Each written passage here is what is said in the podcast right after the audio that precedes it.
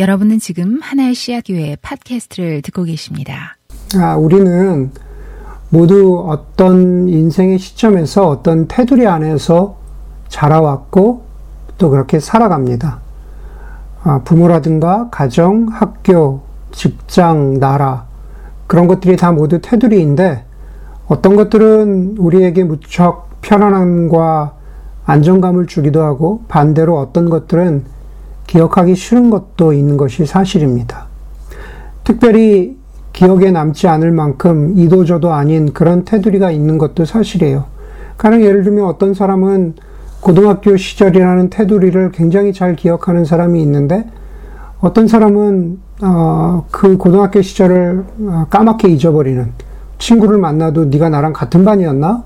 그렇게 생각할 정도로 자기가 자기를 둘러싸고 있었던 테두리를 잊어버리는 그러한 경우도 있습니다. 믿음을 키워주거나 혹은 반대로 의심과 또 질문을 갖게 하는 기독교 혹은 내 주변의 그리스도인 혹은 교회라는 테두리도 그 중에 하나입니다. 그것들 중에서 오늘 안식일이라는 주제와 더불어서 그 테두리에 관한 이야기를 여러분들과 좀 나눠 보려고 합니다. 오늘 본문에 읽었던 본문의 사건 17, 10 절에서 17절을 둘러싸고 있는 큰 테두리는 바로 안식일입니다. 아는 대로 안식일은 하나님이 엿새 동안 세상을 창조하시고 일곱째 날에 쉬신 것을 기초로 하고 있죠. 구약을 보면은 하나님이 이스라엘 백성을 애굽에서 나오게 하신 다음에 모세를 통해서 그들과 언약을 맺으시고 율법을 주셨습니다. 하나님이 이스라엘 백성과 언약, 즉 약속을 맺으셨다는 것은 사실 아브라함에게까지 거슬러 올라가죠. 아브라함에게 하신 약속은 아브라함뿐만이 아니라 그 자손인 이삭과 야곱과 요셉에게까지 걸쳐서 출애굽까지 온 것입니다. 아브라함에게 어, 나는 너의 하나님이 되고 너는 나의 백성이 되리라 라는 것이 한 개인에게 하신 약속이 이스라엘 백성에게 이어져 왔다라는 거죠. 그리고 하나님이 나는 너희 하나님이 되고 너희는 나의 백성이 되, 리라 하는 하나님의 언약, 하나님의 약속이 성취된 사건이 바로 출애굽입니다. 하나님은 거짓말 하시는 분이 아니다. 하나님은 그 약속을 지키는 분이다라는 것이 실제로 입증된 사건이 바로 출애굽 사건이란 거죠. 출애굽해서 홍해를 건넌 것은 한마디로 이야기하면 구원 사건입니다. 그렇죠? 그렇게 구원이 구원이 어, 성취되었습니다. 구원이 일어났습니다. 그러고 나서 시내산에서 율법이 주어지는 거죠. 그 율법 속에 안식일을 지키라 라고 하는 명령, 율법이 포함되어 있습니다. 여러분, 제가 여러분들에게 한번 물어보겠습니다. 그렇다면, 안식일을 포함해서 율법이라는 것은 구원받기 위한 조건입니까? 아닙니까?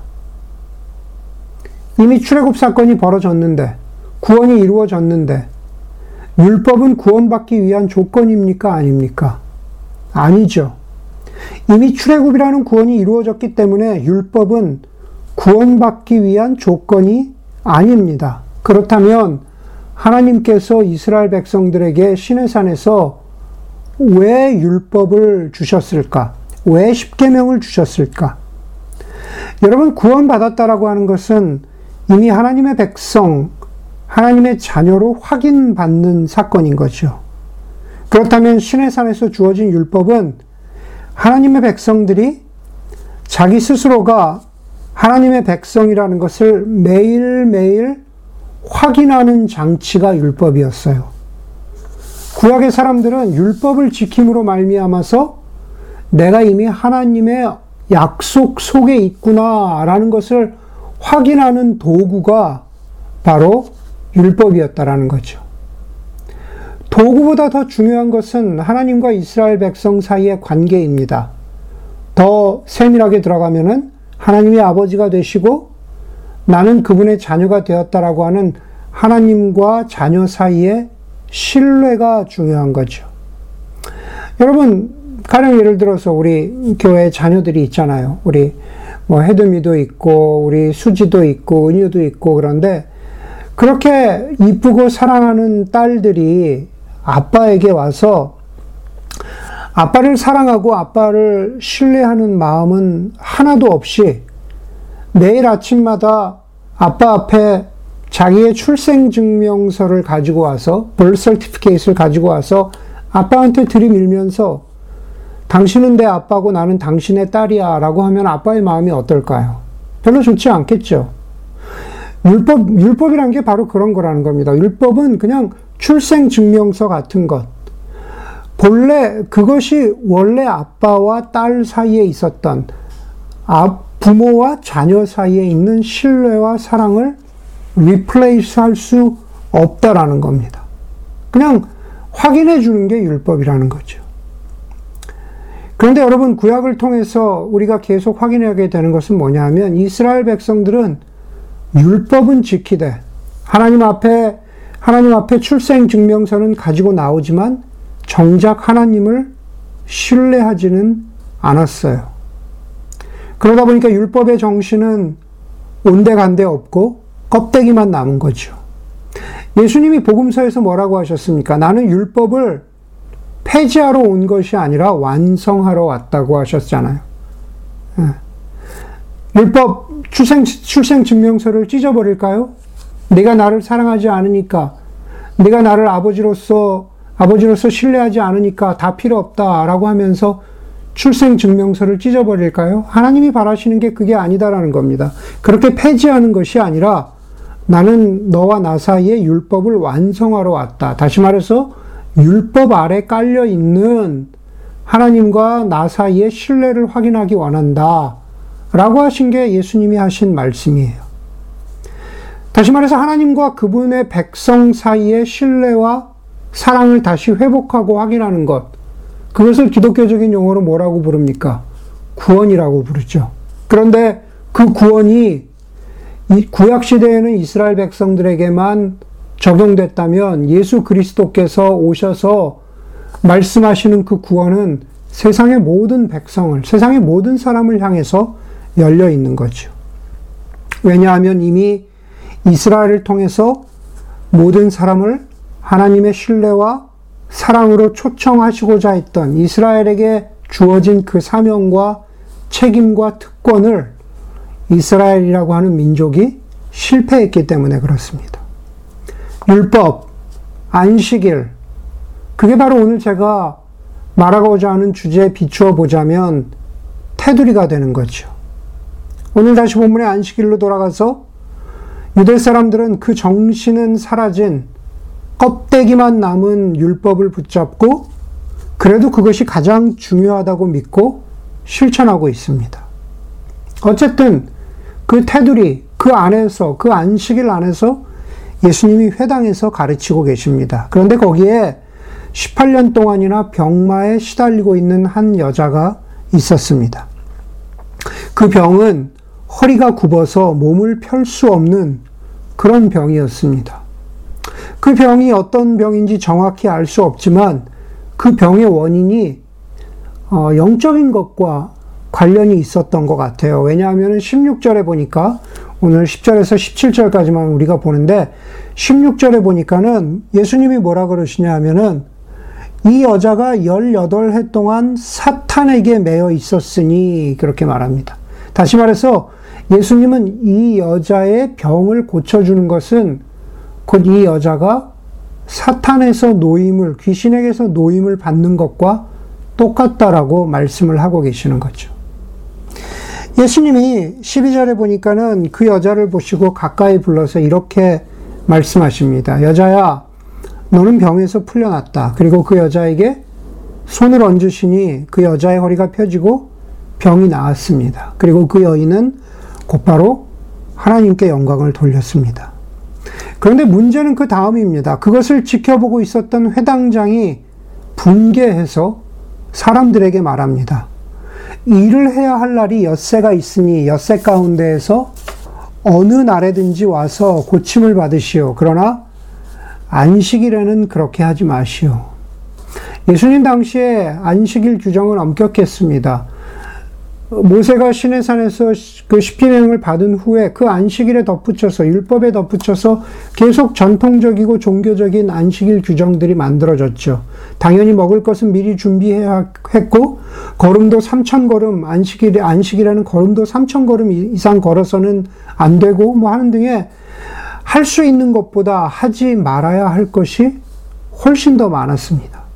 그 가운데에는 지금 당장 죽을 일이 아니라면 사람을 고치는 일도 안식일이 지나고 해야 했습니다.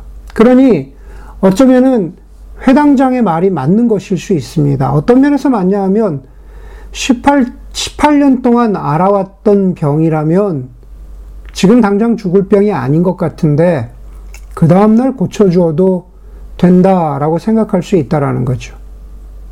그런데 그 회당장에게 예수님이 이렇게 대답하셨어요. 너희는 위선자다. 너희는 안식일에도 너희의 소와 나귀를 외양간에서 풀어내어 물을 먹이지 않느냐. 그러면 아브라함의 딸인 이 여자가 18년 동안 아팠는데 비록 안식일이지만 그 고통에서 빨리라도 한시라도 빨리 풀어주는 게 당연하지 않느냐 그렇게 말하죠. 너희들은 너희 소와 나귀를 풀어내서 물을 먹이면서 아픈 여자에게 그것을 적용하지 않는 회당장의 위선적인 태도, 이중인격적인 태도를 예수님이 질책하고 계시는 거죠. 이 모든 게 안식일 때문에 생긴 일입니다. 안식일이 문제입니다. 그러니 안식일을 폐지하면 문제가 될까? 아까 말씀드렸잖아요. 예수님도 안식일을 포함한 율법을 폐지하면 문제가 해결되는 게 아니라 완성하러 오셨다고 했으니까는 무조건 그러니까 안식일 폐지론 그것을 이야기하는 그것이 답은 아닌 것 같습니다. 다시 14절로 돌아가면 예수님의 치유하시는 것을 보면서 화가 난 회당장이 자신의 화, 자신의 불평을 사람들, 그 주변에 있었던 무리들에게 말합니다. 원래는 그 얘기를 누구에게 해야 합니까? 당사자인 예수님께 해야죠. 예수님 안식일에 병자를 고치는 건 옳지 않습니다. 라고 예수님에게 했어야 됐던 얘기인데 무슨 이유에서인지 사람들에게 하고 있는 겁니다. 아마도 어쩌면은 안식일, 회당이라고 하는 그 테두리, 그 상황 속에서 아마 자신의 회당장으로서의 권위가 좀 깎여서 자신의 권위를 좀 자존심을 어, 회복하고 권위를 인정받으려고 하는 그런 의도였는지도 모르겠어요. 그런데 여러분, 회당장은 틀렸습니다. 어떤 면에서 틀렸습니까? 그는 안식일이라고 하는 율법이 가리키고 있는 진정한 의미, 다시 말해서 안식일은 무엇보다도 하나님이 하나님 되시는 것, 그리고 그 하나님이 당신의 백성들에게 무엇을 원하시는가 하는 것을 파악하고 있다는 점에서 이 회당장은 틀렸습니다. 여러분, 우리도 틀릴 수 있어요. 우리가 지금 주일이라는 의미로 우리가 우리가 믿는 예수 그리스도 안에서 이 주일 안식일을 지나고 있는데 우리도 안식일에 하나님이 하나님 되시는 것 그리고 하나님이 저와 여러분 바로 설교를 듣고 있는 우리들에게 하나님이 무엇을 원하고 계시는가 그것을 잘 이해해야 한다라는 말입니다. 하나님은 창조의 하나님이시죠. 그렇죠? 창조하고 뒤로 뒤로 물러서 계시는 시계공과 같은 하나님이 아닙니다. 하나님은 질서의 하나님입니다. 하나님은 지금도 개입하고 계시죠. 선지자 이사야의 말씀에 따르면 또한 하나님은 평화의 하나님입니다. 제가 최근에 몇 번 강조해서 말씀드리지만 평화를 뜻하는 샬롬은 우리는 흔히 peace 라는 단어로 알고 있습니다. 마음의 평화, 관계의 평화, 샬롬 속에 그러한 단어가, 그러한 의미가 들어가 있는 것이 사실입니다. 그런데 히브리어에서의 샬롬은 단순히 우리가 알고 있는 peace를 넘어섭니다. 그것을 넘어서서 히브리서의 샬롬은 더 큰 의미, 어, flourishing이라고 하죠. 한국말로 번역하면, 굳이 번역하면 번영이라고 이렇게 말할 수 있을 것 같아요. 자꾸 어, 기독교 교회에서 번영 신학이 문제가 되니까 이 번영이라는 말을 우리가 사용하기를 굉장히 주저하는데 그러나 여러분 어, 샬롬은 곧 번영입니다. flourishing입니다. 하나님과의 관계에서의 flourishing 그리고 다른 사람들과 또 내 주변의 창조 세계와의 풍성함, 플로리싱 그것으로 연결되는 것. 여러분 종교라는 단어 있잖아요. 종교라는 단어, religion이라는 단어는 라틴어 religio에서 어, 유래가 됐는데 원래 그 religio 안에는 연결된다라는 뜻이 있어요. 하나님과 연결되는 것, 이웃과 연결되는 것, 그리고 창조 세계와 연결되는 것. 그러나 단순히 연결되는 것을 넘어서 그 안에서 번영, 풍성함이 있어야 된다라는 거죠. 그게 바로 샬롬의 의미고, 그리고 안식일은 그 번영의 하나님, 바로 그 샬롬의 하나님을 기억하면서 우리도 그 하나님과 같이 살아가겠다고 다시 한번 다짐하고 결심하는 날이 그날이 바로 안식일이고 예배입니다. 그게 바로 예배의 의미죠. 우리가 온라인이건 오프라인이건 그런 고백을 드릴 수만 있다면 예배는 이미 예배로서 충분합니다. 예수님이 이 여인을 안식일에 고쳐주신 것은 영적인 속박에서 풀려나고 육체적인 고통에서 풀려나도록 해주신 그 여인에게는 샬롬의 사건, 번영의 사건, 풍성함의 사건이죠. 여러분 여기 누가복음뿐만 아니라 복음서 여기저기에서 예수님이 스스로를 가리켜 인자는 안식일의 주인이라고 하셨어요. 그렇게 말씀하신 장면이 굉장히 많이 있습니다. 인자이신 예수 그리스도, 성육신하신 하나님, 그분은 왜 이 땅 가운데 오셨을까? 그것은 바로 샬롬을, flourishing을 몸소 선포하시고 보여주시기 위함이신 거죠. 그 하나님의 flourishing, 샬롬이 완성된 사건이 바로 부활입니다. 성육신과 부활. 우리는 예수님의 성육신과 부활을 믿죠. 그것은 우리를 번영의 삶 가운데로, 저 flourishing의 삶 가운데로, 샬롬의 삶 가운데로 초청하신 그 예수를 믿는다는 고백인 거죠. 여러분 다시 회당장으로 돌아갑니다. 회당장은 하나님의 샬롬을 전하고 실천하는 사람이어야 했습니다. 그런데 그에게는 껍데기만 남아서 그 샬롬을 전하는 일에 실패하고 자기의 유익과 자존심과 권위를 지키는 일에만 관심이 있었을 따름입니다. 여러분, 현대의 기독교가 회당장 같은 모습은 아닐까 생각해 봅니다. 저는 저희 교육, 교육 가운데 많은 분들이 이런 회당장과 같은 현대 기독교를 피해서 저희 교회에 와 있다고 생각합니다.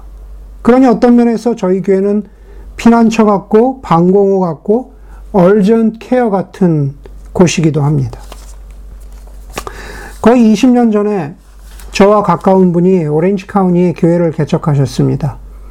20년 전이니까 그때는 저도 30대 초반이고 그분도 굉장히 나, 어, 나이가 젊은 30대 중반이 안 된 분이었는데 그때는 그분도 그 목사님도 나이가 젊었기 때문에 기존 교회에 있다가 그 교회의 부조리 위선적인 모습을 견디지 못하고 뛰쳐나와서 젊은이들과 교회를 개척을 하셨습니다.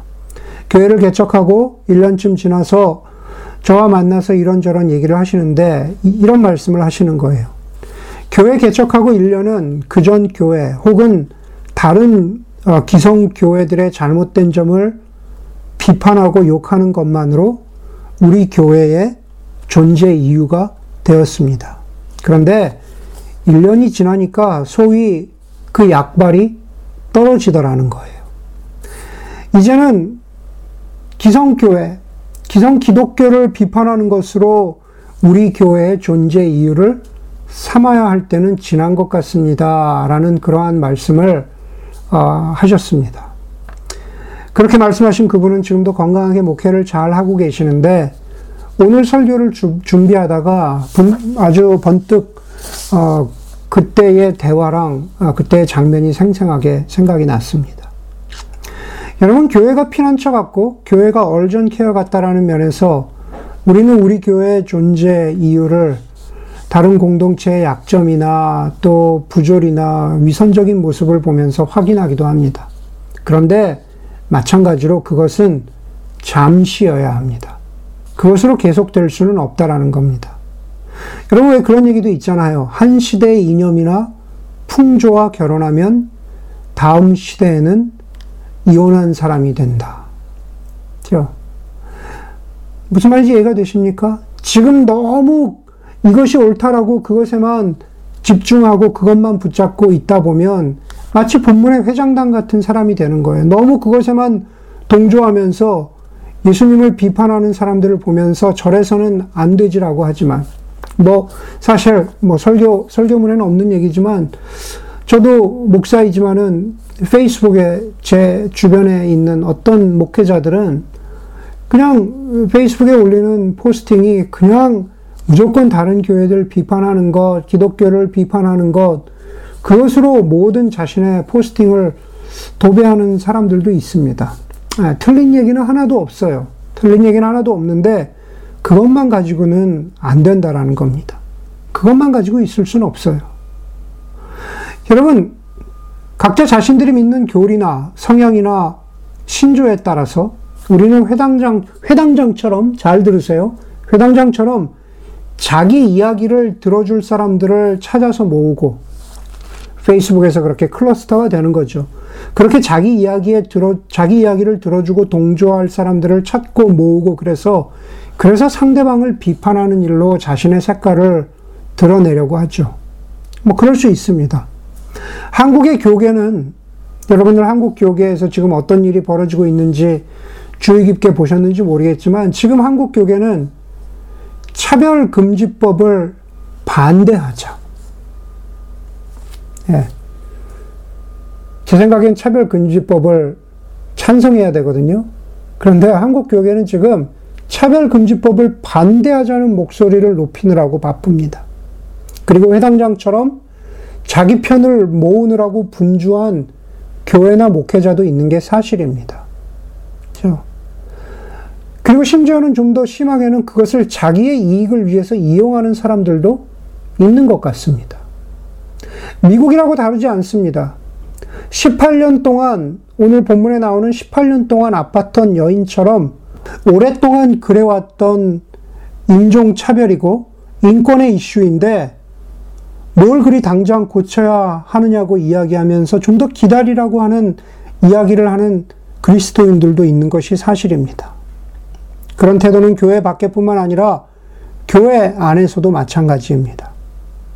여러분, 다른 사람을 비판할 것이 아니라 우리 자신을 한번 보기 원합니다. 혹 나와 우리는 회당장과 같지는 않은지, 예수님처럼 치유와 회복, 샬롬을 가장 먼저 생각하고 그것을 실천하기를 애쓰는 것이 아니라 나의 생각, 나의 논리에 동조하고 함께하는 사람들의 관심을 갖는 회당장과 같은 태도는 아닌지 우리가 돌아보고 회개해야 할 것입니다. 안식일은 지켜야 할 규칙과 기준으로서의 의미를 갖는 날이 아닙니다. 창조의 하나님, 질서의 하나님, 샬롬으로 부르시는 하나님을 기억하는 날로서 가치가 있다고 말씀을 드렸습니다. 그런데 로마서에 보면 사도 바울이 이런 말을 해요. 로마서에 14장 5절 이하입니다. 또 어떤 사람은 이날이 전날보다 더 중요하다고, 중요하다고 생각하고 또 어떤 사람은 모든 날이 같다고 생각합니다. 각각 자기 마음에 확신을 가져야 합니다. 어떤 날을 더 존중히 여기는 사람도 주님을 위해서 그렇게 하는 것이고 우리는 살아도 주님을 위하여 살고 죽어도 주님을 위하여 죽습니다. 무슨 말이냐면은 거기 읽어본 대로 어떤 날이 중요하다고 생각하고 또 어떤 날이 다 같다고 생각하는 이야기가 그런 논쟁이 로마 교회에 있었다라는 겁니다. 무슨 말이냐면 초대교회 안에 점점 안식일 논쟁이 사라지고 있었다는 얘기예요. 특별히 더 중요한 날이 없었다는 얘기입니다. 그것을 해석해 보면 설사 안식일을 더 중요하게 여기는 사람도 그 중요하게 여기는 동기와 이유는 주님을 위해서 그렇게 하는 것이어야 한다라고 말했다는 겁니다. 주님을 위한다는 것, 그것은 하나님 나라의 복음과 가치가 그 동기가 되어야 한다라는 겁니다. 하나님 나라는 하나님의 그 은혜와 긍휼이 모든 것을 우선하죠. 하나님의 은혜로 모든 것이 죄 사함을 받고 회복되고 번영을 누립니다. 여러분 17절 마지막 보세요. 오늘 본문의 17절 보세요. 우리는 모두 예수께서 하신 모든 영광스러운 일을 두고 기뻐하였다. 예수님이 하신 영광스러운 일은 뭡니까? 18년 동안 아팠던 여인을 고쳐주신 일이죠. 예수님은 우리를 정죄하시거나 벌하시는 것이 아니라 우리를 용서하시고 받아주시는 은혜라고 하는 테두리 안에 우리를 두시고 그 은혜라는 테두리 안에서 절대로 우리를 나가지 못하도록 우리를 설득하시고 붙잡으시는 분입니다.